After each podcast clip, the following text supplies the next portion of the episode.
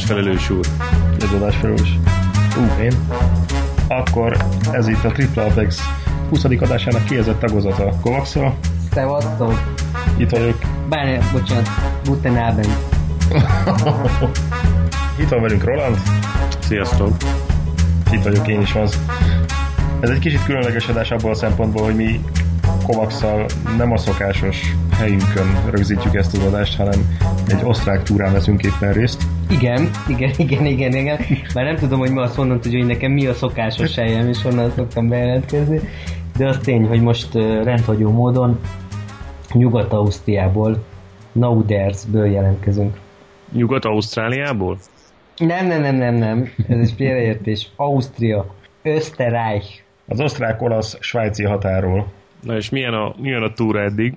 Eddig jó, mondjuk. Kalandos. Ugye ma találkoztunk, mert más irányból, más időpontban indultunk, de ma összetalálkoztunk. Ugyan ma az még azt hitte, hogy a régi szállás lesz, amit korábban lefoglaltam, és ő ott várt minket. Aztán tisztáztuk, hogy egy másik száll, szállásra kellene átjönnie. De hát nekünk is volt addig egy-két kalandunk. Például... Na, meséljetek, mi volt? Például a motorszállító vonaton fönnmaradt két utasunk. Ők elhúztak tovább, a motorok meg ott maradtak. Elaludtak, szerint... vagy mi? Elaludtak, vagy mi? Nem, azt hittük, hogy a végállomás feltkír, és hát kicsit kényelmesre vették a figurát. Az osztrákok meg sajnos szeretik a menetrendet tartani. csak becsukódtak az ajtók, és szépen tova tűntek a távolban, miközben a motorjaik ott voltak fönn, és ráadásul blokkolták a teljes forgalmat, mert mi álltunk legelől. Ezzel se lett volna gond, ha az egyik motor nincs kormányzára téve. De megoldottuk. És akkor visszajöttek egy másik vonattal, és utána már jöttünk. Jó, hogy megállt több helyen az a szerelvény. Én, én itt szeretném jelezni, hogy, hogy blitzeltek visszafelé, és én ezt maximálisan nem támogatom. Igen, de a sztoriuk azért hihető volt teljes motoros felszereléssel, és... Motor nélkül. Motor nélkül. és jött ellenőr? De hát a nagyon, általában nagyon készséges, meg segítőkész volt a személyzet, tehát rögtön mond. Valószínűleg nem ők voltak az elsők és az utolsók, akik ezt így megszívták. Úgyhogy rögtön mondták nekik, hogy igen, arról a vágányról indul vissza nem sokára, úgyhogy szépen visszajöttek, nem volt semmi gond. és utána minden simán ment? De na már minden simán ment, igen. Itt még taurinos a Red Bull, azt ittam egyet, és utána szépen nagyon szép helyeken, szerpentinen, tükörsima aszfalton, jó időben, napsütésben.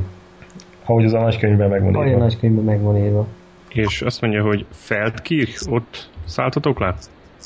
Igen, ott szálltunk le a vonatról. És ez a vonat, ez sokkal jobb, mint a Livornói. A Livornói az sokkal fapadosabb, ez kényelmesebb, jobb az ellátás rajta, úgyhogy nem minden ilyen motorszállító vonat ugyanolyan. Ez jobb, ez határozottan jobb volt. Na, úgyhogy eddig minden... És hogyan tovább? Merre tovább? Hát ugye találkoztunk, elmentünk kajálni, aztán nem tudtuk megállni, hogy ne kezdjünk el sörözni, úgyhogy egy nagy herézésbe fulladt a, délután, egy nagy döglés, alvás, semmit tevés. Hol... jó, de azért ma már volt motorozás, úgyhogy ez nem teljesen elveszett nap. Igen, úgyhogy holnap, holnap pótoljuk a kilométer kiesést, és akkor menjünk Svájcba. Uh-huh, látom, látom, látom. Szánkt Moritz a célpont. Látom, aha, nincs is messze. És ma aztán milyen irányból jöttél? Én Budapestről jöttem lábon, úgyhogy én egy ezressel beljebb vagyok, mint a Kovaxék. Első nap elmentem uh, Mitterbakig, az Anna Berg és Mária Cel között van. Uh-huh. Viszonyos tempós közlekedés volt, ott még autópályáztam. Aztán a következő nap onnan jöttem le egészen Olaszországig, de mivel közben esett a Grossglock, mert oda kénytelen voltam felmenni. Igen, igen, igen. És uh, megnéztem, hogy milyen a 14 fok, nagyon kellemes volt.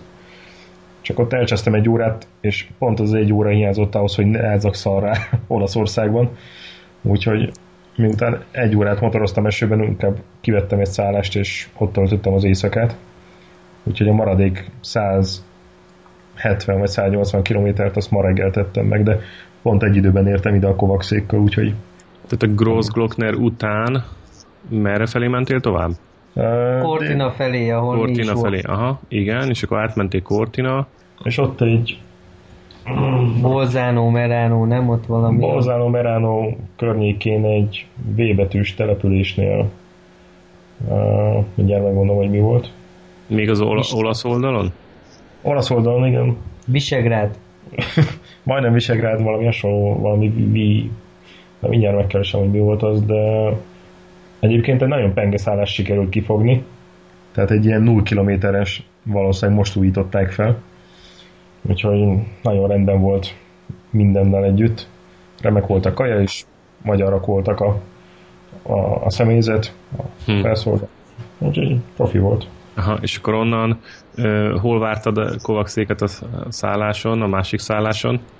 Az ugyanebben a, ugyanazon a településen volt, csak uh, egy másik hotel, amit először foglaltak le. Uh-huh.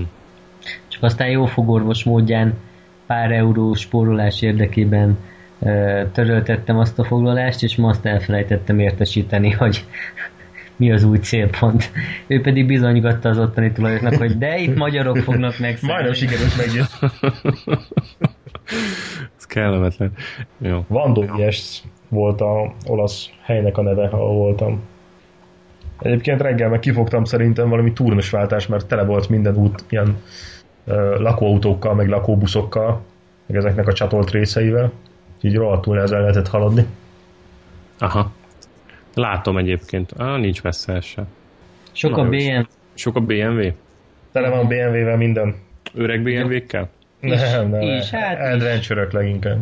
De nagyon úgy tűnik, hogy ilyen, itt úgy gondolják, hogy 1000 köbcenti alatt nincs motor. Sőt, 1002 alatt. És van, aki azért jól megy ezekkel a motorokkal? Vagy csak inkább ilyen 60-nal túrázgatnak, kanyarognak nyugodtan? Ja, nem. Én találkoztam egy olasz katonai repülő szakasszal, legalábbis ez volt felmatricázva a motorukra, uh-huh. akik ilyen azt hiszem négyen vagy öten voltak, minden motoron ketten, és olyan tempóban zúgtak el így az autók között, egészen félelmetes volt. Simán szerintem ilyen 140-150-et mentek ott a kis hegyi utakon. Aha, és ezek így feldobozozva, meg teljes túra felszerelésben, vagy aha, csak ilyen? Aha. Nem próbáltam beállni mögéjük. És ti mikkel mentetek oldaltáskákkal, vagy kisebb cucc van csak nálatok?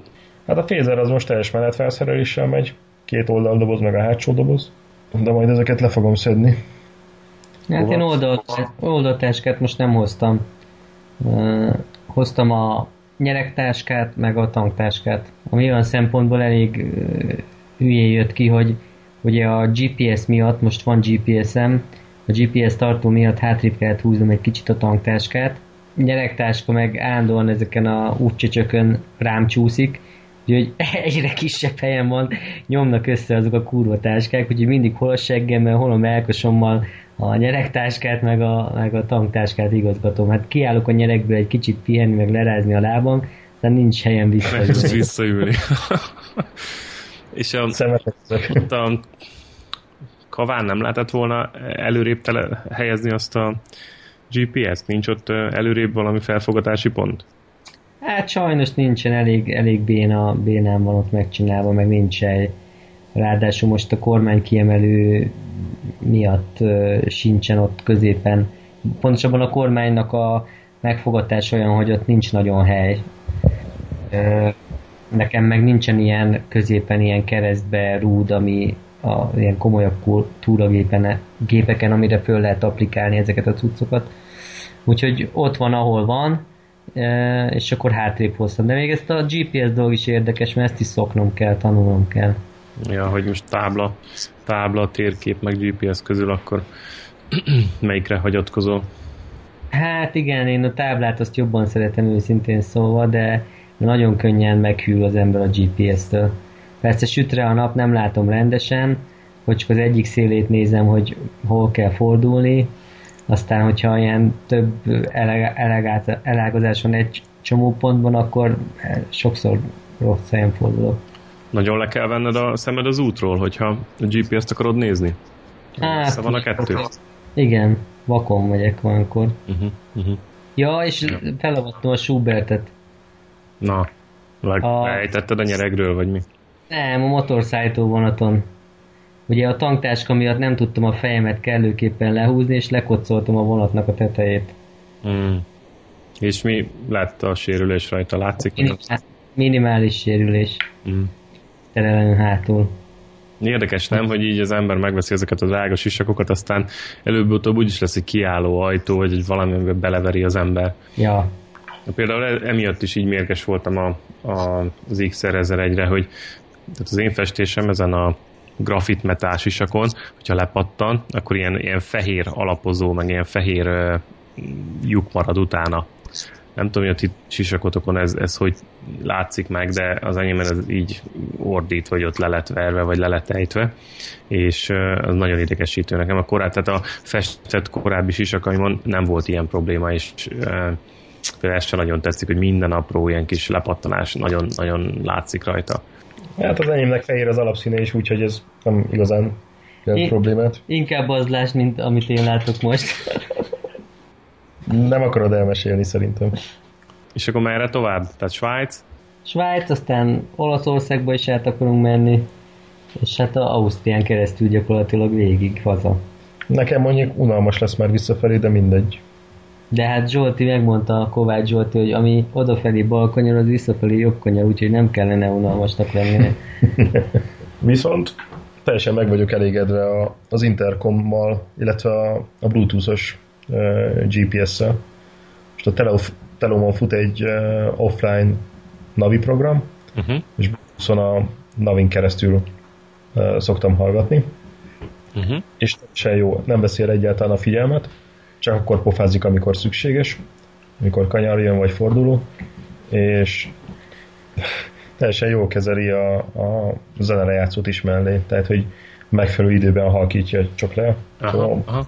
Annyi, hogy én, nekem nincs is uh, top vagy állványa a telefonhoz, a kormányra, hanem uh-huh. egyszerűen berakom az ebembe, és így használom, Aha. tehát nem használom a jelzőjét egyáltalán. Én is, én is így használtam az elején, aztán nemrég fölapplikáltam a motorra, még a nyári túra elején fölapplikáltam a motorra a műszerfal fölé a telefontartót, aztán most már igazából azt csinálom, hogy, hogy kevesebbet hallgatom a GPS-t, és inkább nézem, mivel most már nem kell nagyon, nagyon lenéznem, de korábban vagy a kezemen volt a telefon, vagy pedig a, a tanktáskának a, tudod, itt a az átlátszó teteje alatt, és, és ott, amikor ott volt, akkor nagyon-nagyon le kellett néznem, és sokáig le kellett vennem a, a tekintetem az útról. Ez az zavaró volt eléggé, úgyhogy inkább felszereltem a műszerfal fölé, és ott már viszont nagyon jó. És akkor inkább úgy vagyok vele, hogy több zenét hallgatok, nem hallgatom, hogy, hogy inkább bemondja a, a következő útirányt, úgyhogy inkább azt csinálom, hogy full zenehallgatás, és akkor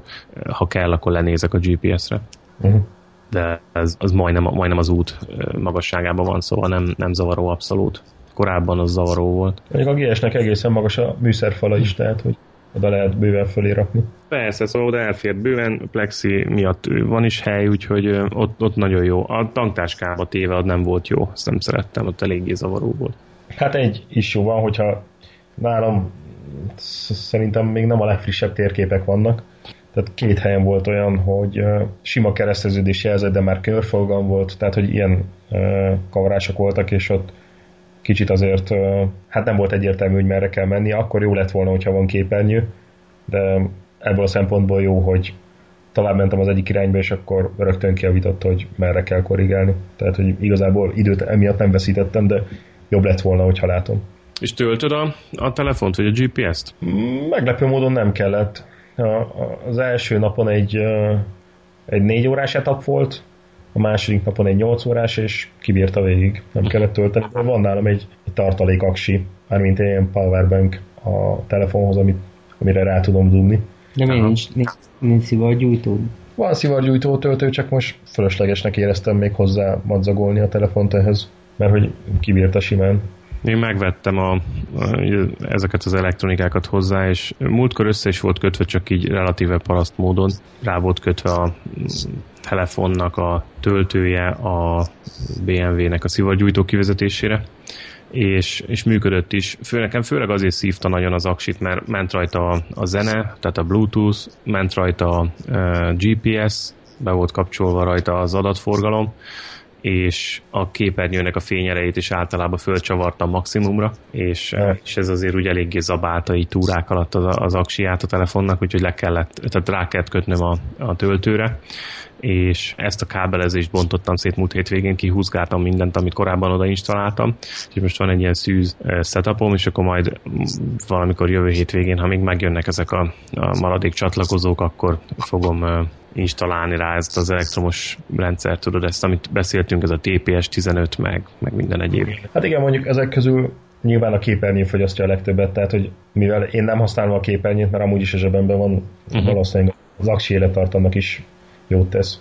Ja, egyébként beszéltünk erről a TPS 15-ről múltkor, és rájöttem, hogy, hogy nem jót vettem, úgyhogy majd eladom valakinek, mert uh, én ezt nem is néztem, hogy csak 15 ampert tud, úgyhogy uh, amikor ezt kiszámolgattam, hogy ez pontosan mennyire lesz nekem szükségem, akkor rájöttem, hogy ez nem elég, úgyhogy amint megérkezik ide, föl, fölteszem az eBay-re, és ma megrendeltem az erősebbet, ami 60 vagy 70 amperes, nekem arra lesz szükségem. És 12 volt, nem elég neked a 15 amper? Úgy fogom csinálni, hogy ezt az elosztót, amit most ez a 60-70 amperes, ezt fogom egy, egy részét, mondjuk két érpárt előre fogok vezetni a motor elejébe, és akkor az egyikre rá lesz fixen kötve a, a telefon, a másik pedig bemegy a tanktáskába, ilyen csatlakozón keresztül, amit már szerintem egy korábbi alásban beszéltünk, és a tanktáskában lesz majd ilyen elosztó, ilyen szivargyújtó csatlakozó kettő, és akkor oda a tanktáskába be lehet tenni mondjuk tabletet, másik telefont, esetleg lehet tölteni a interkomot, hogyha úgy van, USB-s csatlakozója van annak is, tehát ott összesen négy USB kivezetés lesz a két szivargyújtóban, és az, az összesen 9 amper, érted? A 4, vagy 9,8 vagy 9,6 amper a 4 USB, hogyha azt töltött, plusz még a, a első telefon, ami fön, amin fut a GPS, aki el, a műszerfal fölött, ez összesen érted van egy, egy 10-11 amper hogyha 2,1 vagy 2,4-es erősségű töltővel számolok, és akkor még erre jön az ülésfűtés, erre jön még egy-két más dolog, úgyhogy kell, a, kell az a 60-70 amper majd a végén, úgyhogy a 15 az nem lett volna elég. Nem tudom, hogy egy ülésfűtés mennyit vesz föl, de van olyan szenárió, hogy egyszerre töltesz minden eszközt, ami a kezed ügyében van? Hát úgy vagyok vele, hogy inkább legyen túlméretezett, tehát hogy ne az legyen, hogy most nem, nem tudok bekapcsolni bizonyos fogyasztókat, vagy kiolvad a biztosíték, amikor elfelejtem, hogy ja, hopp, ez már túl van a limiten, szóval inkább legyen az, hogy, hogy bírja bőven, tehát a, amit, amennyi csatlakozó van, azt lehessen egyszerre tölteni, és nem gond. Most később, hogyha esetleg rákötök lámpát, vagy tehát ilyen kiegészítő lámpákat, vagy mondjuk más egyéb fogyasztót, ami még nem tudom micsoda, akkor az, az bírnia kell. Tehát mondjuk tudod, van ez az elektromos pumpa, amit vásároltam, például azt is a tanktáskában levő szivargyújtó csatlakozóba, hogyha beledugom, akkor azt is vinnie kell. Tehát nem akarom, hogy pont egy olyan nagyobb fogyasztót, ha beleraksz, akkor az, az kivágja, kiolvassza a biztosítékot. Hát jó. De azért a... Úgyhogy... Te még várok egy pár alkatrészre az Amazonról, és amikor megjönnek, majd akkor, akkor fogom installálni ezt az egészet. Át kell fúrni a tanktáskát, be kell kábelezni, stb. stb. El, elrejteni úgy, hogy azért ez az egész rendszer ilyen, ilyen esőálló legyen. Majd lesz egy kis meló, de... Csak hamarosan kezdődik a szezon.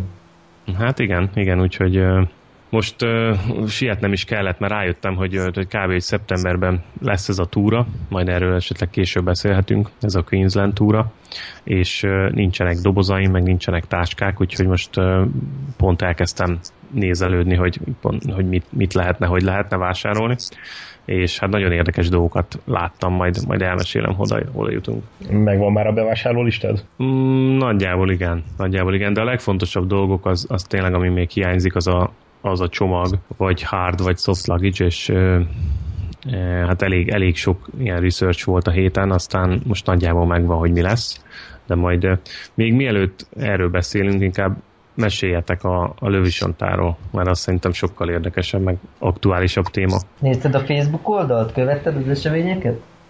Néztem, néztem, néha ránéztem a livestreamre is, az elején abszolút nem ment, aztán szerintem valamit tekertek rajta, és utána, utána tök jól működött a livestream, tehát azt lehetett úgy jól követni.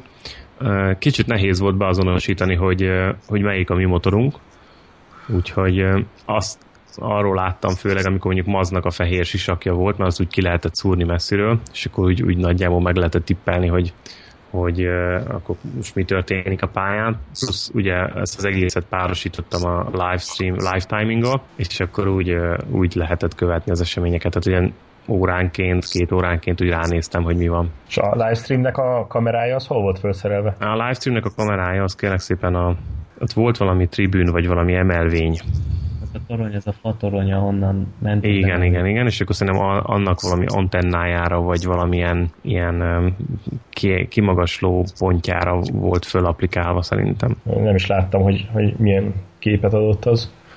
Relatíve jó, tehát itt egy ilyen 15 FPS tudott kb. szerintem, vagy 20-at, és viszonylag éles volt, tehát úgy jól, jól, jól követhetőnek tűnt. Tehát azoknak, akiknek ilyen világosabb robogója volt, tehát ilyen igen. neon narancsárga, meg a Total bike kék robogó, meg és van van jellegzetes formája volt, azokat egyből ki lehetett szúrni, a többieknél meg csak úgy, úgy, úgy tippelgetni lehetett, hogy akkor kávé ki van kivel. Megnéztem ilyen utóvideókat is, meg Facebookon ilyen összefoglalókat, cikkeket, stb. Szóval úgy, úgy nagyjából úgy képbe voltam, hogy mi történik, de de azért meséljetek el, hogy milyen volt belülről. Na, hát elég sikeres volt maga a rendezvény is, meg a szereplésünk is, úgyhogy Szerintem azt mondhatom csapat nevében is, hogy elégedettek vagyunk. Be- betippeltük a top 5-öt, és mit hoztunk? Ötödik hely. Hát ennyi. De hogyha Maz azt mondta volna, hogy dobogó kicsit bátrabb az előző Akkor meg lett volna dobogó. De mivel azt mondta, hogy ötödik hely, ezért nem akartunk neki csalódást okozni. Meg különben is megfogadta egy-két komoly helyen, úgyhogy így most milliókat kaszált, amúgy meg csak az erkölcsi csőze nem lett volna az övé. Na és uh, mik voltak? Meséltek részleteket. Volt necces helyzet? Volt bukás? Volt, hát ugye volt. szerintem kezdjük ott, hogy alig aludtunk, mert valakivel kellett beszélgetni előző éjszaka. Én nagyon szarul aludtam, nagyon keveset aludtam. Mondd azt, hogy izgultál. Izgultam. Vizsgadruk, igen, nagyon izgultam. És hát ugye be kellett pakolni reggel, vagy hát egy részét a cuccoknak még be kellett pakolni, nem is tudom, valami kilencre értünk le, nem? Kilencre. Hát igen, az sem ment teljesen zöggenőmentesen, mert hogy még a, az ellátmányért felelős szakembergárda egy uh, 70 kilós grill berendezést is be akar szuszakolni a tranzitba, tehát annak még helyet kellett csinálni. Aha. De nettesen, de sikerült összeorganizálni a dolgot. És akkor leértünk, akkor nem találtunk helyet magunknak. Hát igen, mert hogy akik előző este már lementek bulizni meg partizgatni, azok úgy nagyjából elfoglalták a teljes pedokot. Uh-huh.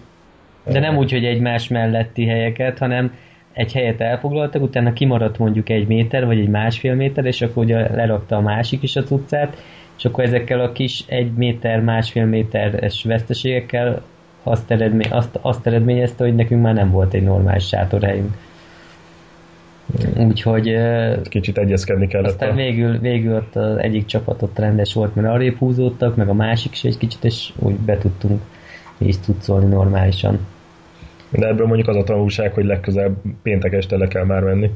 Ami Kíváncsi az, hogy mikor lesz a legközelebbi, mert én is azt olvastam, hogy elég, elég sikeres volt, meg sokkal nagyobb az érdeklődés, mint amennyi kapacitás lesz jövőre. Úgyhogy hát ennél több csapatot szerintem nem nagyon lehet itt indítani. Tehát ennél több sem a pedokban, sem a pályán nem nagyon pontosan, férnének. Pontosan ez az, hogy, hogy sokkal nagyobb az érdeklődés, mint amekkora kapacitása van, és hogy ugye volt, aki azt mondta, hogy milyen jó lenne, hogyha ebből akár regionális versenyeket is lehetne szervezni, van, aki azt mondta, hogy milyen lenne, hogyha több lenne egy évben. Tehát hát ilyen... én, nem, én nem hiszek benne különben, hogy ilyen regionális módon lenne ennek bármilyen jövője. Ez így, így jó, vagy így volt jó. Szerintem jövőre sorsolás lesz, lehet, hogy a első csapatok azok így alanyi jogon mennek be, de lehet, hogy megint az lesz, mint most is, hogy aki előbb fizet. Nem tudom. De nem, nem hinném azt, hogy bárki is komolyan így rendszeresen, vagy regionálisan ilyen versenyeket hát, csinál. Bajnokságot nem hiszem, hogy ebből lehetne csinálni, de mondjuk évente egy az így belefér. Én most legalábbis így gondolom.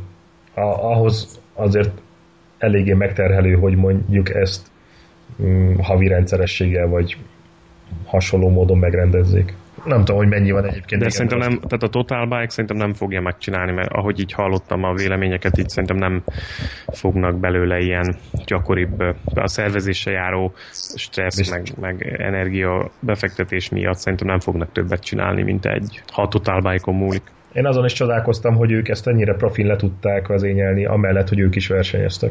Mert azért a szervezés az, az egész embert, vagy egész csapatot kíván, szerintem. Szerintem nagyon jól összejött a dolog, valószínűleg az is szerencse is volt benne, meg, meg mondjuk jó emberek jó helyen jöttek össze, meg úgy általában mindenki a helyén kezelte körülbelül a dolgot. Ez most, ez most nagyon jó hangulatú volt, meg nagyon jó összejött, de, de elsülhetett volna teljesen máshogy is. Meg jó volt az idő. Tehát, hogyha lett volna egy nagy eső, vagy éjszaka eső, vagy hideg vihar, stb., akkor nem lett volna ilyen kellemes élmény, talán. Vagy megkeverte volna még jobban a kártyákat. Hát azért ez a meleg sem volt annyira kellemes, szépen fogalmazzak. Ez nagyon gyilkos volt ez a hőség. Igen, inkább hőségnek nevezném. Tehát ez a, Tényleg én, a, a 38 fokat. vittetek? Nem. Láttam, volt, akin volt. Igen, volt, aki kemelbekezett, mi nem. Mi csak offline fogyasztottuk a vizet, abból viszont jó sokat. És hát ez a délután Na várj, ne ugorjunk annyira előre, inkább a, tehát azt meséltétek, hogy megérkeztetek, csináltatok helyet, aztán jött az időmérő? Nem, gépátvétel előbb. Gépátvétel, meg ruházat átvétel. Aha, ott Mindenkinek volt valami, ott valami nehézség? Nem, nem, nem, nem. Hát teljesen széria volt a robogó, tehát ez így egyből átment. Akkor nem vették észre a 70-es hengert? A 70-es hengert nem, meg a tuning settet sem. A nitrót sem.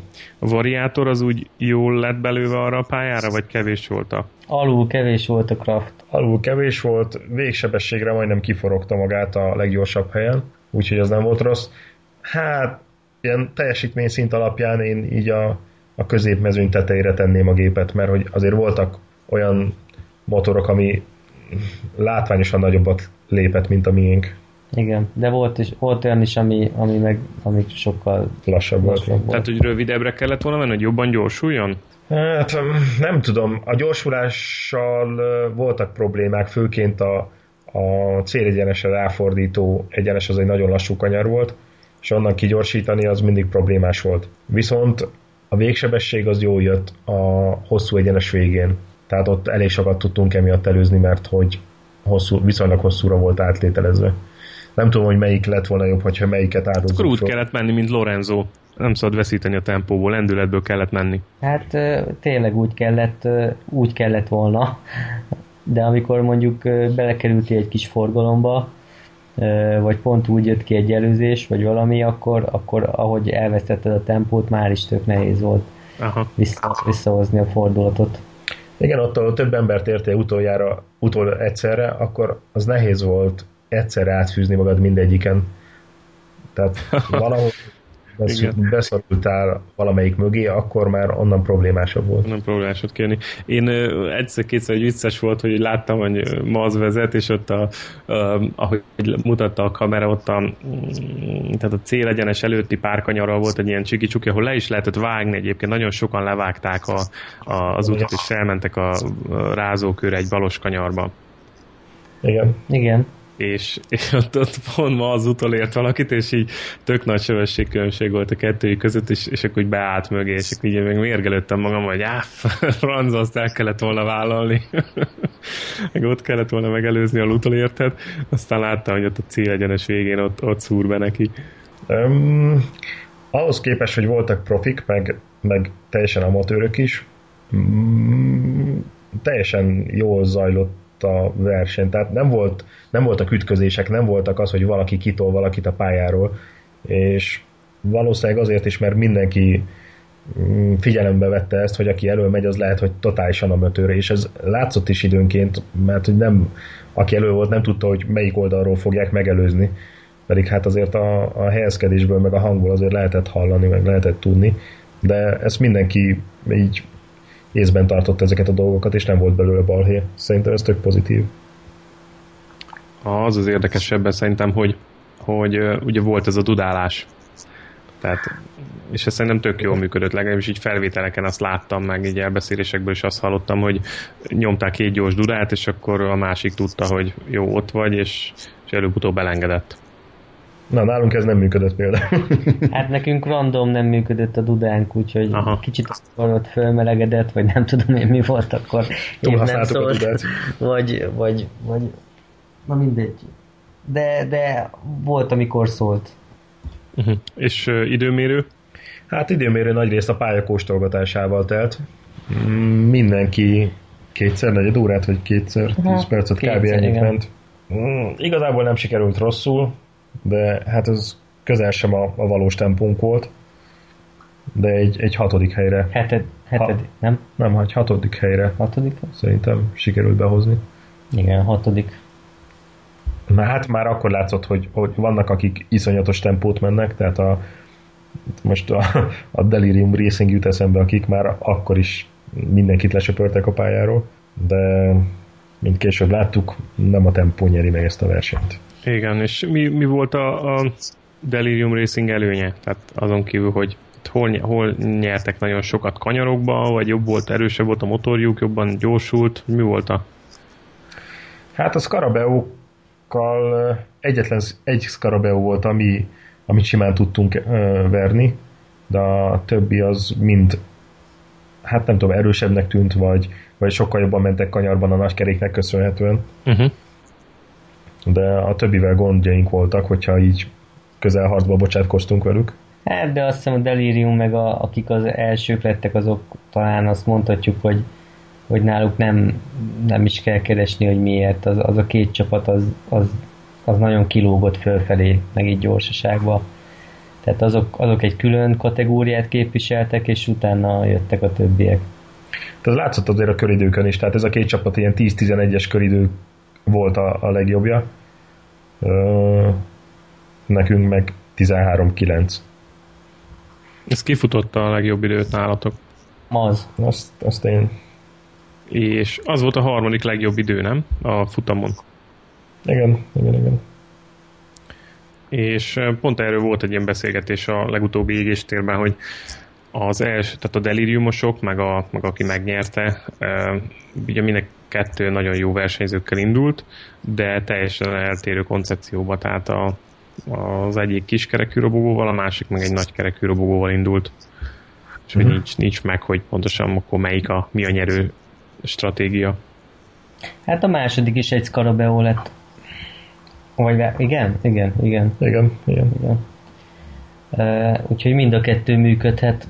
A, hát ami, ami a lényeg szerintem inkább az, hogy, hogy nagyon konstansan kell menni, és minél kevesebb kiállással, minél kevesebb hibával. Igen, azt, azt én láttam az időmérőkön, hogy, hogy nektek sokkal több kiállásotok volt, mint, mint pár csapatnak akik ott az elejébe mentek, hogy az, a, de valószínű, hogy ez a, lehet, hogy bukta miatt is volt, vagy más egyéb probléma miatt, szóval nem azt mondom, hogy ez most egy stratégia hát, rossz döntés volt, hanem lehet, hogy így hozta a verseny. Erre nem készültünk fel rá rendesen, különben nem tudtuk mennyit fogyaszt pontosan a motor, úgyhogy az elején mindig tankoltunk is kiállásnál, az, az elég sokat elvett. Aztán volt olyan, hogy visszamentünk tankolás nélkül, de ki kellett jönni megint, úgyhogy az, az... A végére alakult ki nagyjából, hogy, hogy mennyit tudunk elmenni egy, egy tankolással. De azt mennyit ment el egyébként egy tanka? Hány órát? Kettőt? Ána másfél körül már kellett tankolni. Egy, egy 15 és egy 30 között. Aha. És ez az, azért volt problémás, mert hogy a, a tank visszajelző műszer az viszont teljesen megbízhatatlan volt. Arra nem tudtunk hagyatkozni, mert hogy egy ilyen fél osztásnyit ugrált föl le, tehát a skála felét simán tudta ugr, tehát annyira bizonytalan volt ez a műszer, hogy arra nem lehetett számítani, hogy most hogy az alapján megítélt, hogy mennyi benzin van még benne. Ráadásul egy csomószor bénáztunk, ugye ahelyett, hogy vettünk volna egy ilyen kulcs nélküli tanksapkát, kulcsos tanksapkánk volt, akkor ki, kiráncigálni a motorból a kulcsot, kinyitni a tanksapkát, nem bénán töltöttük a benzint, nem volt ilyen gyors töltőnk, akkor vissza kulcsa zárni a tanksapkát, akkor betalálni a gyújtás kapcsolóba, szóval ezt, ezen azért lehetett volna csiszolni. Aha. És ez a ez a csapat, ez a Big Hero 4, vagy Big Hero 4, ők úgy tudom, hogy vittek egy tartalék robogót is erről, hallottatok, olvastatok? Hát csak ami az égéstérben volt, én is csak annyit hallottam. Nekik volt egy másik robogójuk, és akkor a szervizúton próbálgatták a beállításokat, és akkor ami jól, jól működött, azt átrakták a versenygépbe. Ja, azért az elég profi. Hát szerintem azért ez már nekem egy kicsit túl, túlzás, de... Már túlép az amatőr szinten? De, de biztos, biztos jó, vagy mert meghozta az eredményét végül. Meghozta, jó. Meg hát a gyors, a gyors piloták. Nélkül is nyertek volna valószínűleg. Igen, aztán látom, hogy a végére kihoztátok, mert az elején mondjuk az első harmadban sokkal több kiállásotok volt, mint a többieknek, aztán a végén ugyanannyi lett, mint a, mondjuk a, a Big Hero-nak. Azt néztem, hogy viszont a, a PVC-sek tartottak egy ilyen konstans időt, és nagyon kevés kiállással nyomták talán. Igen, igen, igen. ők nagyon kevés ki. És én megcsináltam a kötelező házi feladatot a az időmérés eredmény alapján csináltam egy kicsi analízist, és az jött ki, hogy így a, az első, tehát a, ami minket érdekelt, ugye az első öt helyzet, és hogy az első öt közül uh, mi kb. 1000 másodperccel több időt töltöttünk a pitben, mint a többiek. Ebben volt egy, egy bukta miatt, illetve egy gázkar felakadás, a gázbovdent kellett igazítani a szervizesnek, illetve volt még egy bukta, ami miatt több időt töltöttünk kint. De ez az ezer másodperc azért ez hiányzott a végén.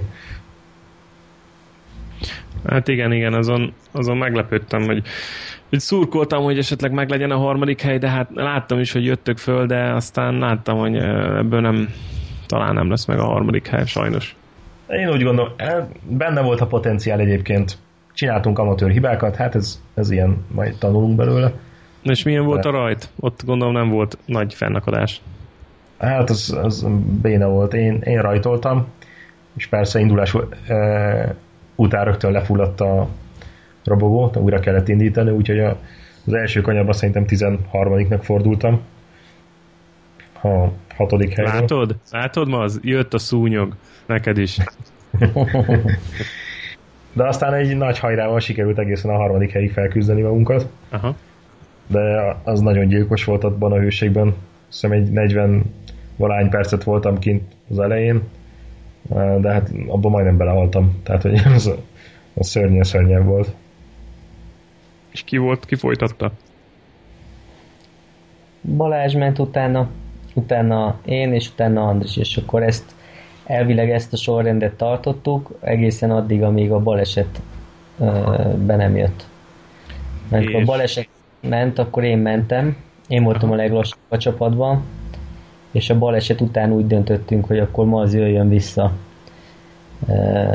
mint leggyorsabb, mert hogy ott össze lesz rázódva a mezőny, és hogy gyorsabban túl tud lépni rajtuk.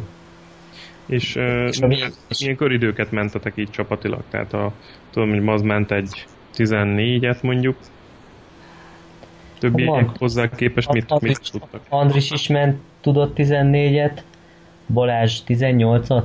18-at, én, nekem 22 volt a legjobb, de az már a leges legjobb. És a baleset az hogyan történt? Hát az semmi, valaki elesett. És akkor leintették a futamot, akkor én kiálltam a boxba, akkor ülöttenek utánam, hogy ne álljak ki, mert menni kell tovább, akkor visszamentem, akkor leállították a, a, a gépeket a box utcába, utána vissza kellett tolni a, a pedokba, úgyhogy elég, elég káoszos volt az elején, de aztán végül is semmi gond nem volt, a mentő elvitte a csávót, és akkor gyakorlatilag a, a leintésnek, vagyis hát a baleset kori sorrendnek megfelelően visszahívták a pályára egyenként a, a versenyzőket, és akkor már az, az ment vissza. Ja, mondjuk az kicsit furán vette ki magát, hogy az egyik helyen sárga, sárgával zászlóztak, a másik helyen meg pirossal, a pálya másik pontján. Tehát az egy kicsit konfúz volt, hogy most mit, mit is kellene csinálni. És ez még mind, tehát ez, ez a baleset, ez már a, az éjszaka után volt, ugye? Tehát valamikor kora reggel. Igen, reggel 9 És az éjszaka az hogy ment? Hát meglepően jól olyan szempontból, hogy hogy a pálya az ki volt világítva, nem teljesen, tehát ne egy katalra gondoljál. Igen, azt Voltak... láttam, hogy azért ez nem egy katal. Voltak olyan részek, ahol, ahol egész jó volt a világítás, volt olyan rész, ahol, ahol gyakorlatilag semmi nem volt, csak a robogónak a világítása, és egy idő, ugye a hőmérséklet sokkal jobb volt, egy idő után, hogyha az ember elhitte, hogy ez ugyanaz a pálya, akkor, akkor lehetett gyakorlatilag ugyanolyan tempót menni, mint, mint nappal egy, egy kicsivel talán, talán lassabban, de, de nem volt igazából gond ezzel. Igen, hát ott volt probléma, ahol le kellett dönteni a robogót, és nem volt teljesen megvilágítva a pálya, ott csak arra hagyatkozhattál, amit megtanultál nappal, hogy ott merre is fordul a pálya, mert hogy a robogónak a lámpája ledöntve, hát nem pont oda világít, ahol kellene. Ugye a fotókon nagyon az látszott, hogy a kibufogó eléggé közel van az aszfalthoz. Mennyire volt probléma a dönthetőség? Volt, ami sokaknak az volt a probléma, hogy leérte ez az, és abból lett bukta. Nátok mennyire lehetett dönteni a motort? Mm, az, az időmérés után vagy közben leszereltük a oldal standard is, mert már csak az volt rajta, de az többször leért szerintem mindenkinél, és miután azt leszereltük, utána már nem volt vele gond. Tehát elég, elég magas építésű ez a motovel. Az jó. Nem, nem, nem volt ezzel gond. Szponzor örült? A szponzorok örültek, igen. Igen, igen, igen, igen, igen. Örültünk mi is, hogy végigment a motor, ők is örültek neki. nem volt meg előtte a teljes bizodalom? Hát felkészültünk a legrosszabbra is azért. Ott, ott volt a szerelőjük, úgyhogy elvileg a gáz, gáz felakadásnál is azért nekünk nem 10 perc lett volna. Igen, hogyha ezt nekünk kell kitalálni, hogy mit és hogyan, hát... Szétkapni minden gyorsan, mert ugye a, a, ha jól emlékszem, a karburátornál is kiszedte a Bobdent, meg ott is befújkolta meg, tehát hogy e, lehetett volna ez sokkal rosszabb is, de a motor az teljesen jó muzsikát, úgyhogy azt mondhatjuk, hogy, hogy ilyen szempontból az, az, az minden oké okay volt. Hát az utolsó etap, amikor a az Andris az utolsó előtti etapnál, amikor nagy versenyben voltunk a negyedik helyzet csapattal, akkor egy kicsit túllépett a limiten, és elfektette az egyik oldalára a gépet. Mit csinált? Elkottázott egy kanyart, vagy valakivel összeakadt, vagy mi történt? Mm, teljesen egyedül volt, szerintem elcsúszott. elcsúszott. Tehát túl sokat akart az egyik kanyarban, de utána már nem gyorsult annyira a robogó, mint, mint kellett volna. Tehát, mi történhetett? Nem tudom, szerintem a hajtásláncban valami kicsit szét van csúszva. Azt majd meg kell nézetni valami szerelővel, hogy pontosan mi is történt. Hát kapott egy ütés, nem tudjuk. Igen, tehát nem szedtük szét utána, hogy mi történt, csak ez volt az eredménye, hogy, hogy rosszabbul gyorsult. De minden esetre jó, jó, jó volt a gépnek. Tehát a, a motor az teljesen faszán teljesített, és azok a félelmek, amik esetleg így voltak, hogy akkor a motovel az végig tudna menni, az végül is ilyen szempontból nagyon jó sikerült. Hát meg az is látszik, hogy, hogy ennél jobb minőségű gumi nem kell egy ilyen versenyre, mint ami gyárilag szerel van erre a robogóra. Ami egy kínai bakelit. Igen. Tényleg? Vég, végbírta a távot, teljesen jól tapad. Hát végbírta, hát kb. újszerű állapotban.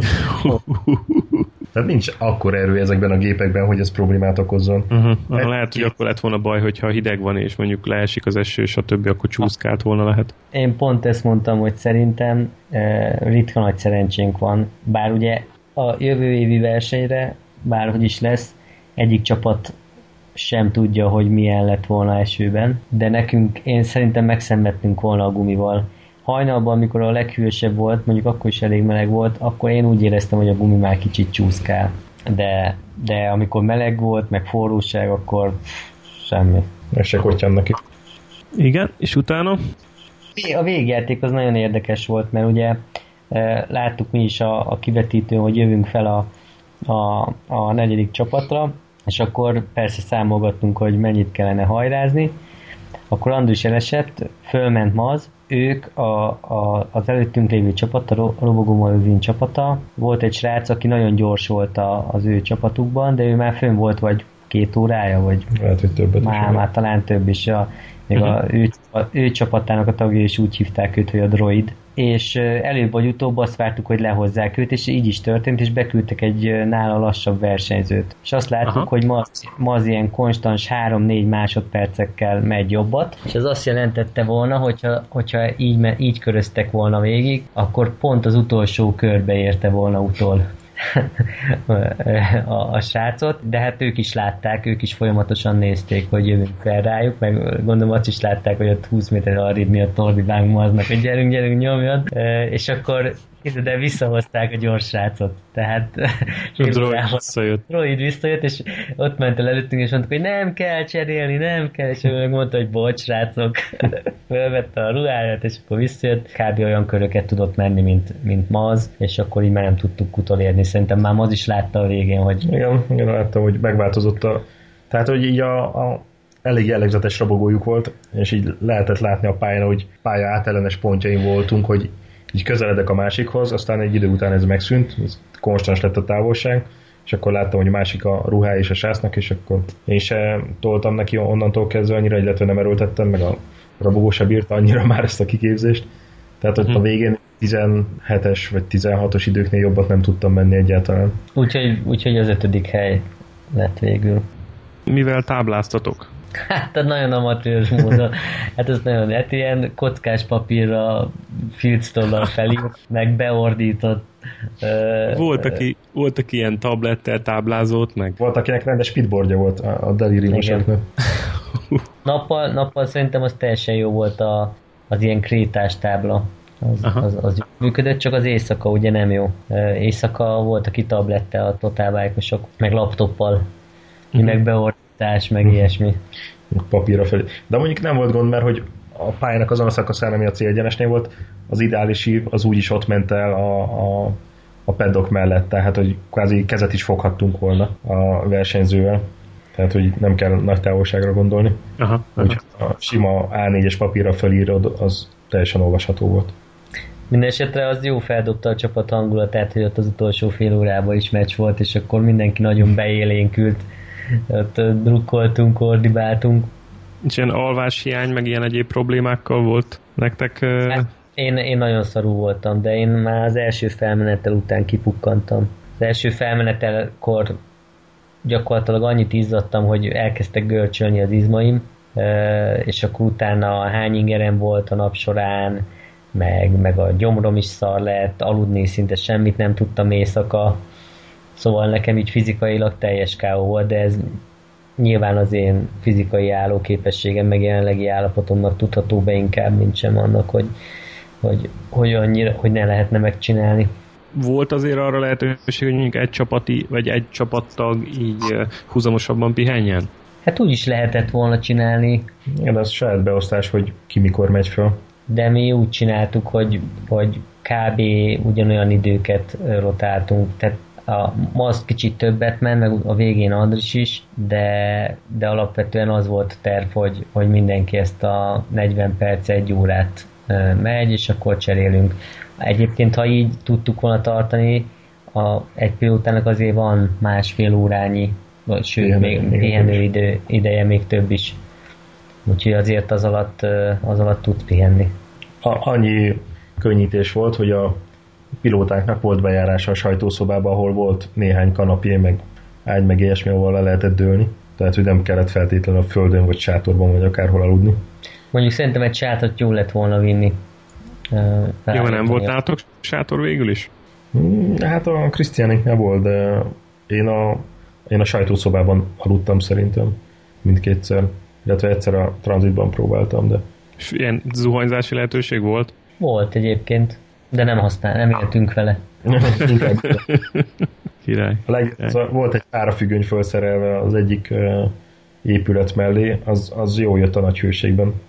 Én nem tudom, hogy a többiek hogy voltak vele, de amikor én fölmentem a pályára, és utána lejöttem, hogy mindig mondták, hogy menjek pihenni, menjek pihenni. Egyszerűen olyankor nem tudtam pihenni, még ott akartam maradni kicsit a csapattal, még akkor néztem az utánam jövőt, akkor még az időket nézni, és utána, utána is annyira járt a fejembe a pálya, stb., hogy nem nagyon tudtam aludni. Ja, nem tudsz úgy lelassulni hirtelen két órára aztán.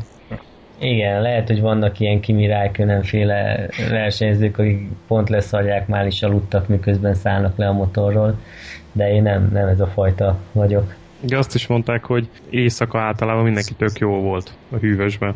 Igen, e- ebben a versenyben szerintem a, a legnehezebb az a meleg volt. Már csak azért is, mert hogy nyilván érthető okok miatt, de kötelező volt a teljes protektoros felszerelés mindenkinek. Hát ezek nem arról szólnak, hogy túl jó szellőznének. És hogyha kinyitottad valamennyire a sisakodat, vagy leúsztad a, a jackiden a cipzárt, akkor is csak forró levegő ömlött be az arcodba, tehát ez nem segített semmit.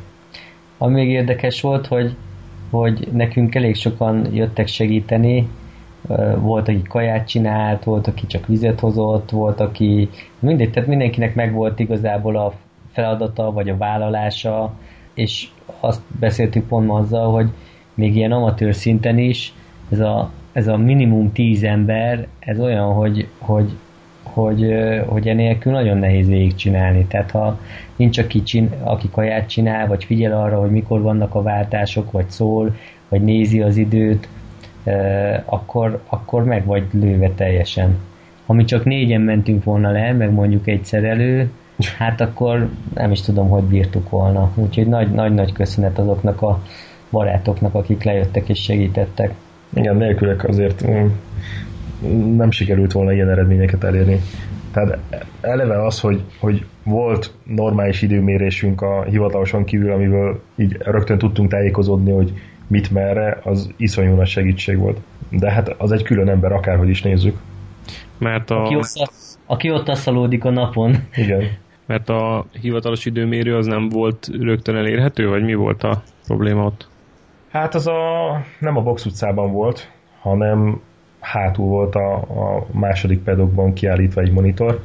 Tehát az egy a, a mi helyünktől kb. egy 50 méterre volt. Igen.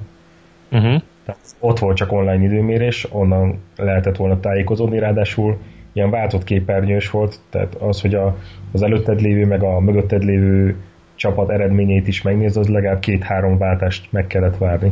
Úgyhogy ott azzal eltökölt mindenki egy csomó időt. És volt, hogy használtatok ilyen interkomot? Nem, nem. Igazából Voltak, nem volt. használtak, és akkor át tudtak csörögni a pilótára, hogy éppen most mi történik, és mire van szüksége, ki akar állni, akar tovább menni, stb. Ezt ti nem alkalmaztátok. Nem, mi kidolgoztunk egy tök jó módszert, és az annyira sikeres lett, hogy így a végére egy csomó másik csapat is átvette, így képzelzésekkel, hogy a pilóta vagy a, vagy a pedokban lévők jelezték, hogy hány kör múlva esedékes a csere, és ez teljesen jó bevált, tök jól működött. Azért az nagyon, az nagyon jó érzés volt legalábbis nekem, amikor a csapat ott volt a, a, a pálya mellett, és akkor szurkoltak, vagy mutatták az időt, vagy stb. Akkor még, mégse volt te, hogy annyira magadra hagyva a pályán lehetett kommunikálni valakivel, nem csak a sisakodba mormoltad magadba. Még 100 kör, még 99, még 98. Hát nekem az utolsó uh, etap volt ilyen, hogy az első fél óra az, az nagyon jól ment, de a második fél órában már annyira ki voltam készülve a hőségtől, hogy az már ilyen fog összeszorítva, már csak azért is megcsinálom, és hogy az utolsó pár körben már azon is gondolkodtam, hogy kiállok a pedokba és egy cserét kérek, csak hogy már nem tudtam beállni, mert annyi ember volt ott a pedokban, aki mind szurkolt, hogy nem lehetett beállni oda motorral. Végül az egy hatalmas ilyen ha, fesztivál hangulat lett. Mindenki felsorokozott ott a szélén, és akkor nagy ovációk, meg taps, meg eléggé jó hangulat volt. Mondjuk ma azt gondolom nem úgy érezte magát, de... Hát ez egy közel a motorról való leforduláshoz azt nézem itt még, hogy a 1010 kört tettetek meg, és 1074-et tett meg a, az első. Igen. Hát mivel, lehetett volna, mivel lehetett volna megfogni mondjuk a PVC-seket, akik úgy, úgy látszott, hogy azért úgy kb. olyan csomagjuk van, mint nektek, és kb. kb. olyan vagy rosszabb időket mennek, hogy mi, mivel tudtak ők fölkerülni a harmadik helyre? Hát ha azt a 10 percet nem dobjuk el, szerintem akkor simán meg lett volna. Hmm.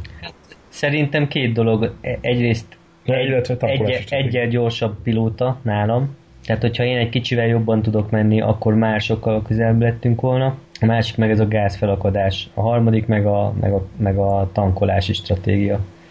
Alapvetően szerintem nem voltak olyan nagy különbségek a csapatok között. Mindegyik csapatban voltak lassan meg gyorsabb pilóták igen, is. Igen. Talán a Delirium volt az egyetlen, ahol csak profik voltak, akik mind konzisztensen nagyon gyors köröket tudtak menni.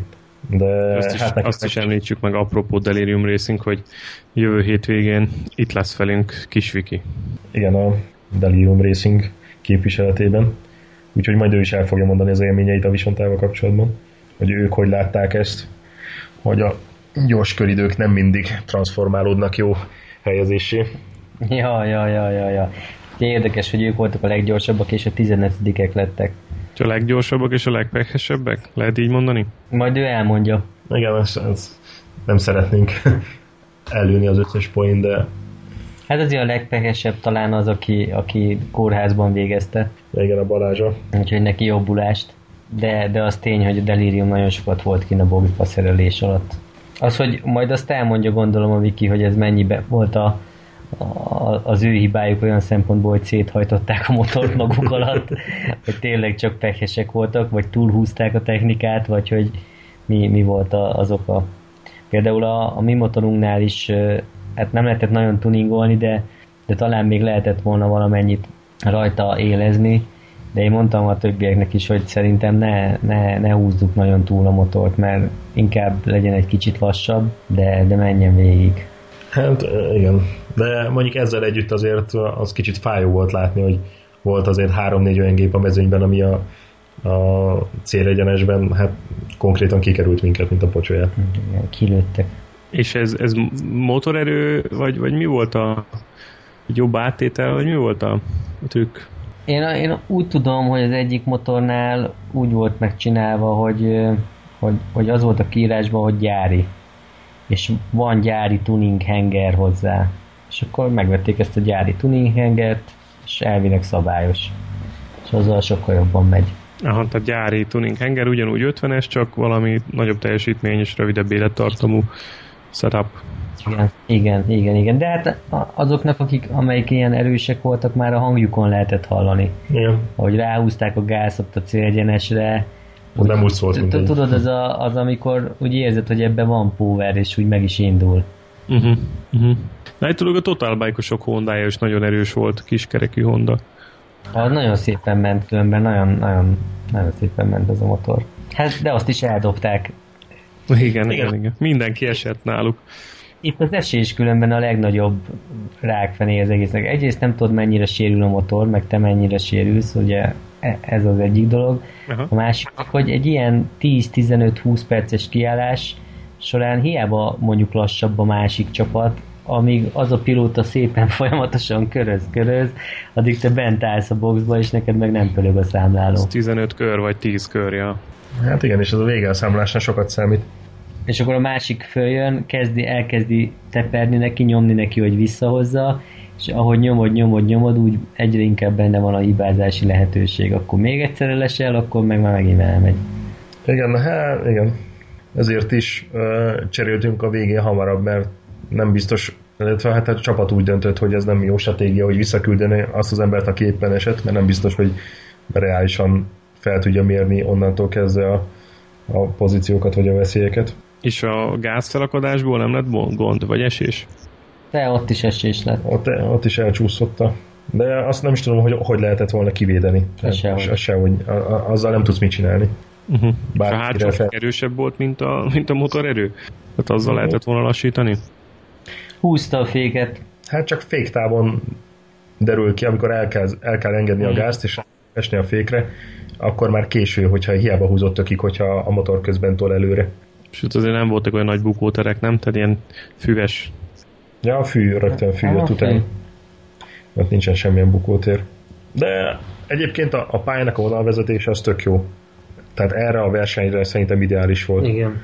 Voltak hosszú szíperek, visszafordítók, hajtűkanyarok, tehát minden benne volt, ami, ami kellhet egy jó versenyhez. Na, hát jó. Gratulálunk a végeredményhez. Aztán meghallgatjuk jövő héten a beszámolót, meg Kisviki szempontjából, vagy nézőpontjából is. Kíváncsi vagyok, hogy ő, mint versenyző, mit fog mondani. Igen, meg ő hogy látta a sok, a sok útakadályt a pályán. Megkérdezzük, hogy melyik, melyik megy jobban ez, vagy az 500-as Honda. Mi van még itt a sónózva, mert látom, hogy telik az idő.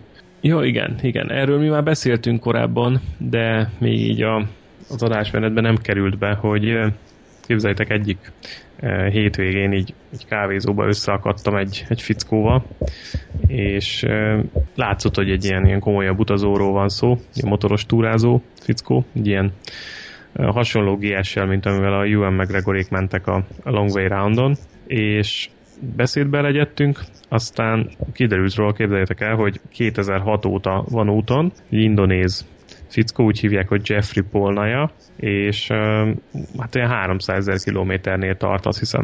Ez a 1001 GS, vagy 1150? 1150, ha jól emlékszem. Uh-huh. 1150 GS, és és hát ebbe a motorba azt hiszem ilyen, nem tudom, 240 ezer volt, és de hát mondta, hogy ez nem az, az, nem az első motorja, amivel utazik. Aztán kiderült, hogy kell neki ilyen egy-két alkatrész a motorhoz, meg kéne ilyen, ilyen kesztyű esetleg. Aztán elindultunk vele alkatrészeket vadászni itt Melbournebe. Mutattam neki egy-két nagyobb áruházat. Aztán utána meg a végén az lett, hogy a jó idő volt, és elmentünk motorozni. Elmentünk vele egy kört, egy ilyen 300-350 kilométeres kört, lenyomtunk de Mutat, hát... Újat, tessék? Mutattál neki új trükköket? Ne, hát így megmutattam neki így az érdekesebb útvonalakat, és tetszett neki nagyon, meg szerintem egy nagyon kellemes hangulatú túra volt. Inkább az az érdekes, hogy, tehát, hogy, hogy, hogy atomstabilan ment a fickó, tehát így motorozni valakit így közúton még nem láttam. Tehát ezzel a nagy, egy felmentünk így szerpentinezni, és meg innen, és úgy ment a három dobozzal GS-sel, hogy, hogy tehát így még, még ilyet nem láttam. Szóval nagyon, meg forgalomba is, tehát ilyen nagyon-nagyon magabiztosan, nagyon profin ment, úgyhogy szépen, szépen motorozott a, a Jeffrey. Mesélt, hogy kapott ilyen állami kitüntetést is, ilyen Lifetime Achievement Awardot az indonéz államtól, meg tele van szponzorokkal. Ugye az indonéz motoros piac azért nagyon-nagyon nagy, 250 milliós országról beszélünk, és hát ugye mindenki motoron ül, főleg robogókon. Nyilván minden szponzor tetszik ez a vállalkozás, meg hogyha tehát adnak neki ruhát, adnak neki mindenféle alkatrészt. Tehát úgy indult neki a túrája, hogy volt egy ilyen vállalkozása, amit eladott, valamilyen gumi és ilyen műanyaggyártó vállalkozása, amit eladott, és akkor abból elindult. Aztán egy-két év alatt elfogyott a pénze, és utána jöttek így szépen, mert amikor már így haza akart volna menni, akkor itt szépen megjelentek a szponzorok nála, és, és gyakorlatilag 2006 óta, tehát ilyen 9 éve úton van, és most fog hazaérni nem sokára egy pár hónapon belül. És azt elmondta, hogy mennyi egy éves költségvetés egy ilyen túrának? Ö, nem, nem beszélgettünk erről. De úgy tűnt egyébként, hogy, hogy így nagyon jó kezekben van olyan szempontból, hogy ugye indonézek azért mindenhol vannak, és például itt is, amikor vége volt ennek a túrának, az, az volt vasárnap, és akkor hétfőn vagy kedden így az indonéz nagykövetségen volt egy ilyen, ilyen rendezvény, ahol tartott egy előadást, ilyen diavetítés, volt vacsora, meg minden, és akkor meghívott oda bennünket. Elmentük, megnéztük, és ilyen hát szóval nagy rajongó tábora van, sokan voltak, úgyhogy az itteni, itteni indonézek is így felvonultak minden, és hát gondolom ezt így, azt mondom, hogy minden városban, de azért sok helyen ezt, ezt ki lehet használni, és ami érdekességét így elmesélte, hogy voltak ilyen neccesebb helyzetei, például, hogy volt olyan, hogy egyszer láttöréssel kellett elmotorozni a következő településig, akkor volt olyan, hogy egyszer kirabolták, ez, ez nem emlékszem, hogy pontosan melyik volt, hogy Afganisztánban volt, amikor kirabolták, meg volt olyan, hogy Pakisztánban valaki elütötte, és akkor továbbhajtott. Ez a klasszikus cserbehagyásos gázolás, és akkor mit tudom, egy törött kézzel kellett elmennie, nem tudom, három órányi járóföldre volt a, a következő kórház, szóval, hogy ilyen, ilyeneket azért meg kellett neki tenni, hogy, hogy, hogy gyakorlatilag túlélje a dolgot, de ettől függetlenül a kilenc év az, az egy ilyen, ilyen nagyon kellemes utazás lehetett neki, mert ilyen, ilyen nyugodt, meg kiegyensúlyozott, meg így mindenen mosolyogni tudó embert már régen láttam. Magyarországon volt már? Magyarországon volt, igen, igen volt. És nem lopták el a motorját? Érdekes mondom, neki nem lopták el a motorját. Majd veteszek egy képet a show van róla egy képem a motorról. És uh, mi volt az eredeti motorja? Mert azt mondtad, hogy nem ez a... Azt hiszem egy egyen régebbi GS. Ő volt az első indonéz, aki körbe motorozta a földet. Könyvet is írt, stb. Szóval jó volt egy ilyen igazi, világ, igazi világutazóval menni egy, egy, egy motoros túrát, egy napot. Érdekes volt, nagyon érdekes élmény volt. Az az összes tudsz ami nála van éppen a motoron, tehát ő, neki nincsen semmiféle Aha, nem, tehát ez a három, ez a három doboz, három túratek doboz, illetve egy ilyen soft luggage, gondolom a hátsó ülésen, amiben ilyen sátor, meg egyebek vannak. Kemény. Kemény. mondtam neki, hogy nyikorgott az első felfüggesztés a GS-nek, mondtam neki, hogy adok szívesen VD40-et, fújjunk rá egy kicsit, de mondta, hogy nem kell. Ez ilyen. Lehet hallani, hogy minden ilyen kácsúnál így nyikkol egy nagyot a GS, de nem nagyon érdekelte. 260 ezer kilométernél majd a tiéd is fog nyikorogni. Igen, viszont Viszont ami nagyon érdekes volt, hogy profi fotós volt. Tehát így mondta neki, hogy jó, akkor csináljunk majd egy fotót, hogy itt vagyunk fent a hegyen, és hogy jó, hogy várjak, akkor mondta, hogy álljunk oda egy táblához, itt nézte, hogy akkor honnan jön a nap, hogy, és akkor elővett egy ilyen háromlábú állványt valahonnan a motorból, tudod, és akkor így felállította, elővett egy hatalmas kamerát a motorból, és akkor csinált egy ilyen profib képet. Hát én mondta, hogy igen, hogyha sokáig utazol, akkor azt mondta, hogy ezek, ezek elengedhetetlen kellékek. Meg nyilván neki, gondolom ebből van valamennyi bevétele, hogy jó minőségű fotókat ide oda elad uh-huh. magazinokhoz ide-oda, de uh, szóval érdekes volt, érdekes volt látni egy ilyet, hogy akár ez is összejöhet egy ilyen nagyobb piaccal rendelkező országban, mint mondjuk Indonézia. 2006-ban indult, az még a Ewan McGregor féle projekt előtt vagy után volt már? Long Way Round volt kérlek szépen 2004-ben. Aha.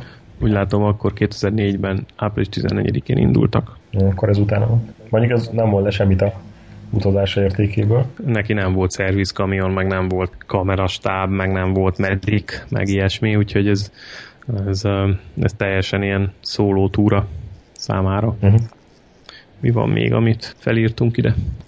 Kicsit kezdenek tisztázódni a Queensland túra tervei ami annyit jelent, hogy Melbourneből, ami ugye Ausztráliának a déli részén van, fel szeretnénk motorozni Queenslandbe, ami ugye, ott, ugye Ausztrália keleti felén egészen északon található, és az is elképzelhető, hogy ha a feleségem nem tud kivenni Szabit, akkor én, én kiveszek egy hosszabb, ilyen 3-4 hetes szabadságot, és akkor fölmotorozok, ő oda repül, ott leszünk egy, egy hetet, egy tíz napot, és akkor utána ő visszarepül, én pedig, én pedig szépen hazamotorozok valami más útvonalon, és most számolgattam, hogy ez legalább egy ilyen 7-8 ezer kilométeres túra Aha. lesz, úgyhogy erre majd, erre majd kell egy új gumi, egy szervíz, meg, meg dobozok, vagy valamilyen csomagszet. Látom az egyik fel ez a tengerpart, a másik fel meg az ország közepe felé? Lehet, hogy az, igen, igen. Tehát ebbe is gondolkoztam, hogy esetleg valahogy ott az Outback-en hazamotorozni. Meglátjuk, uh-huh. hogy hogy tudok haladni egy olyan. Hát 400 kilométert kéne megtenni naponta. Ez ilyen sátras túrává fogom én ezt alakítani, amikor én, ha én megyek föl egyedül, és tehát, hogy viszem a sátrat, és akkor kemp kempingezek odafelé, végig a tengerparton, de ez, az, ez a 400 km szerintem vállalható. Nem tudom, mit gondoltok így a osztrák túra tapasztalatai alapján? Hát majd 400-ot. Hát én az előző nap 400-at jöttem, az, hát az egy 8 órás nap volt. Uh-huh. Tehát, hogy nem mondom, hogy nagyon pihentető, de doable, abszolút. És ne felejtsd el, hogy alattad nem egy BMW. Ja igen, nem egy kényelmes BMW-vel mentem, hanem csak egy japán... Na, én azt tervezném, hogy, hogy kora reggel indulás, és akkor minél korábbi megérkezés, de ezt majd meglátjuk, hát azon is múlik, hogy mert hosszú távon mondjuk, nem tudom, egy hét után mennyire lesz kedvem még ugyanúgy folytatni ezeket a 400-as napokat. Szóval... Hát igen, ez kétesélyes. Mert ez vagy kétesélyes, bizony, bizony, bizony. De hát ez rengeteg, tehát megnéztem, hogy ilyen 3000x 100 km föl, Kernsig, egészen Kernsig szeretnénk fölmotorozni, és meg Port Douglas, nem tudom, hogy ha előttetek van a térkép, akkor ott beütött, hogy Cairns, uh, Melbourne-hoz képest. Hát ez elég sok, igen.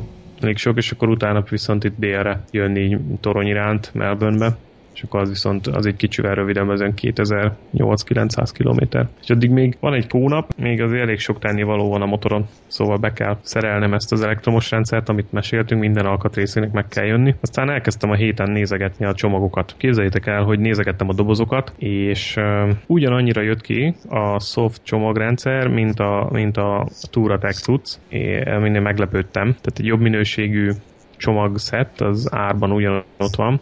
Mondtam én neked, amikor megvetted a BMW-t, hogy meg fogod venni hozzá a Touratech katalógust. A Touratech katalógust ingyen adják, viszont Na és ez a másik érdekesség, hogy az Ausztrál dealer olyan marginnal dolgozik, hogy nem akarom elhinni, és nincs készlete. Tehát így felhívtam őket, hogy akkor szeretnék BMW-re vásárolni tartókonzolt, meg hozzá csomagokat. És akkor mondták, hogy hát igen, igen, az van írva a honlapon, hogy 3-5 nap, de hát igazából az nincs készleten, és akkor olyan, olyan hát olyan három hónap mire megérkezik kb.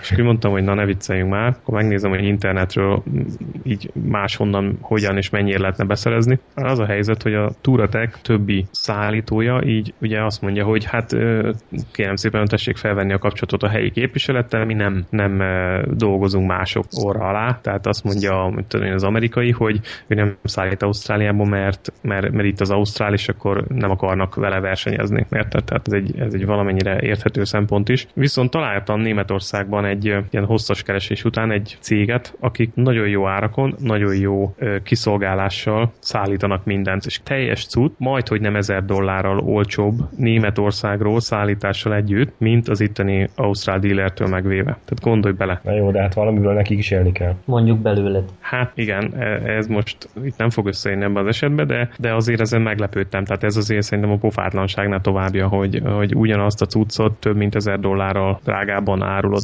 Ausztráliában. Jó, csak nem arányait tekintve most ezer dolláros a cucc, vagy tízezer, szóval ez nem mindegy. Hát, hát ezt meg, meg kell néznem pontosan, de azt hiszem, hogy olyan 2500. Tehát az 50 százalék plusz még rá. Az hát, mondjuk az de azt néztem, hogy hat, majdnem 60 százalékos szorzó van a, a, az Ausztrálon, tehát egy 60 százalékos felár van még rajta, és uh, nagyon örültem, amikor ezt megláttam, hogy a, a németek iszony, és képzeld, egy volt egy pár, tehát írtam egy érdeklődő levelet, és utána felhívtam őket. Kapcsolgattak össze-vissza, de bármelyik némethez uh, került a, a vonal, tökéletes angolsággal beszéltek, és mondták, hogy bocs, de akkor keressem a Thomas Nicket a nem tudom milyen Touratech Department, és akkor a végén fölvette a fickó, és tökéletes angolsággal olyan, olyan customer service-szel szolgált ki, hogy nem akartam elhinni, és mondta, hogy oh, abszolút persze, nagyon szívesen segít. Volt már Ausztráliában kétszer, 97-ben, meg 2000 valamennyiben, és hogy egyébként meg mondta, hogy ne azt a dobozt vegyem, hanem vegyek egy másikat, mert egyébként neki is olyan van, és az nagyon bevált, a másik pedig, hogyha outback-kel motorozok, akkor ez vele a probléma, az vele a probléma, tehát így mondta, hogy jó, és amikor volt Dániában, meg Skóciában, meg Norvégiában, meg itt ott motorozni, akkor az a doboz az beázott, emez meg nem, akkor vegyem inkább ezt, szóval olyan jó élménybe vásárolni vásárlói élményben volt részem, hogy, hogy nem akartam elinni. A másik dolog, hogy azt mondta, hogy van nekik ez a rek, csak mit tudom, egy fekete színben. És mondtam neki, hogy hát nekem a dobozok is ilyen ezüst színűek lesznek, akkor nem lehetne szerezni. És mondta, hogy hát nincs, meg megkérdezte a Turetek raktárat is, de nincs, de majd oda telefonál a hollandokhoz, meg a franciákhoz, meg a belgákhoz, mert lehet, hogy nekik van. És akkor képzeljétek el, hogy szerzett egyet, nem tudom, Hollandiából, egy vladi újat, amit átszállított oda magukhoz, és azt fogja nekem elküldeni DHL-el. És ezzel együtt olcsóbb. És ezzel együtt ezer dollárral olcsóbb, mint az ausztrál ö, beszerzés. Eszméletlen. És egyébként meg itt, itt lesz minden a két héten belül. Ez, ez, ez, egy, reg, ez egy reg, két doboz, a két belső tatyó, tudod, a, a Touratec Zega Pro-ról van szó, két belső tatyóval, meg egy-két ilyen kiegészítő hozzá, ilyen kapaszkodó, meg belső ilyen, ilyen hálós tartó, meg zárható rész, meg ilyesmik, szóval ezeket, ezeket kértem hozzá, és két hét múlva itt van DHL-lel, már csak föl kell szerelni. Na, olajat még vegyél. Olajat még veszek, de hát elvileg egy, egy fél literrel jó vagyok. Úgyhogy nagyon, nagyon sokat nem kell vinni. Mikor van start? Na, valamikor szeptember elején. Hát akkor azért még van idő. Van időnk bőven, meg hát gondolom, hogy onnan is tudunk majd ilyen hasonló bejelentkezést csinálni, mint amit most veletek. Jó. Na jó. Roland úr. Bezárjuk az adást. Ja, ja, vágjuk el. Vágjuk el, és balesetmentes motorozást kívánok a maradék osztrák kilométerekre. Azt köszönjük szépen. Aztán lehet, hogy jövő hétvégén egy fél órával előbb kéne kezdeni, és akkor felkészülünk, mire megérkezik Viki. Rajtad múlik. Oké, okay. én vállalom. Én föl egy fél órával korábban is. Én vállalom, persze. Na, hát akkor... Jó van, srácok. Akkor ez volt a 20. Triple Apex. Lövisonta exkluzív. Lövisonta extra, igen. Jövő héten jövünk vissza a kis Vikivel. Sziasztok. De jó lesz. Sziasztok. Ciao. Ciao, ciao.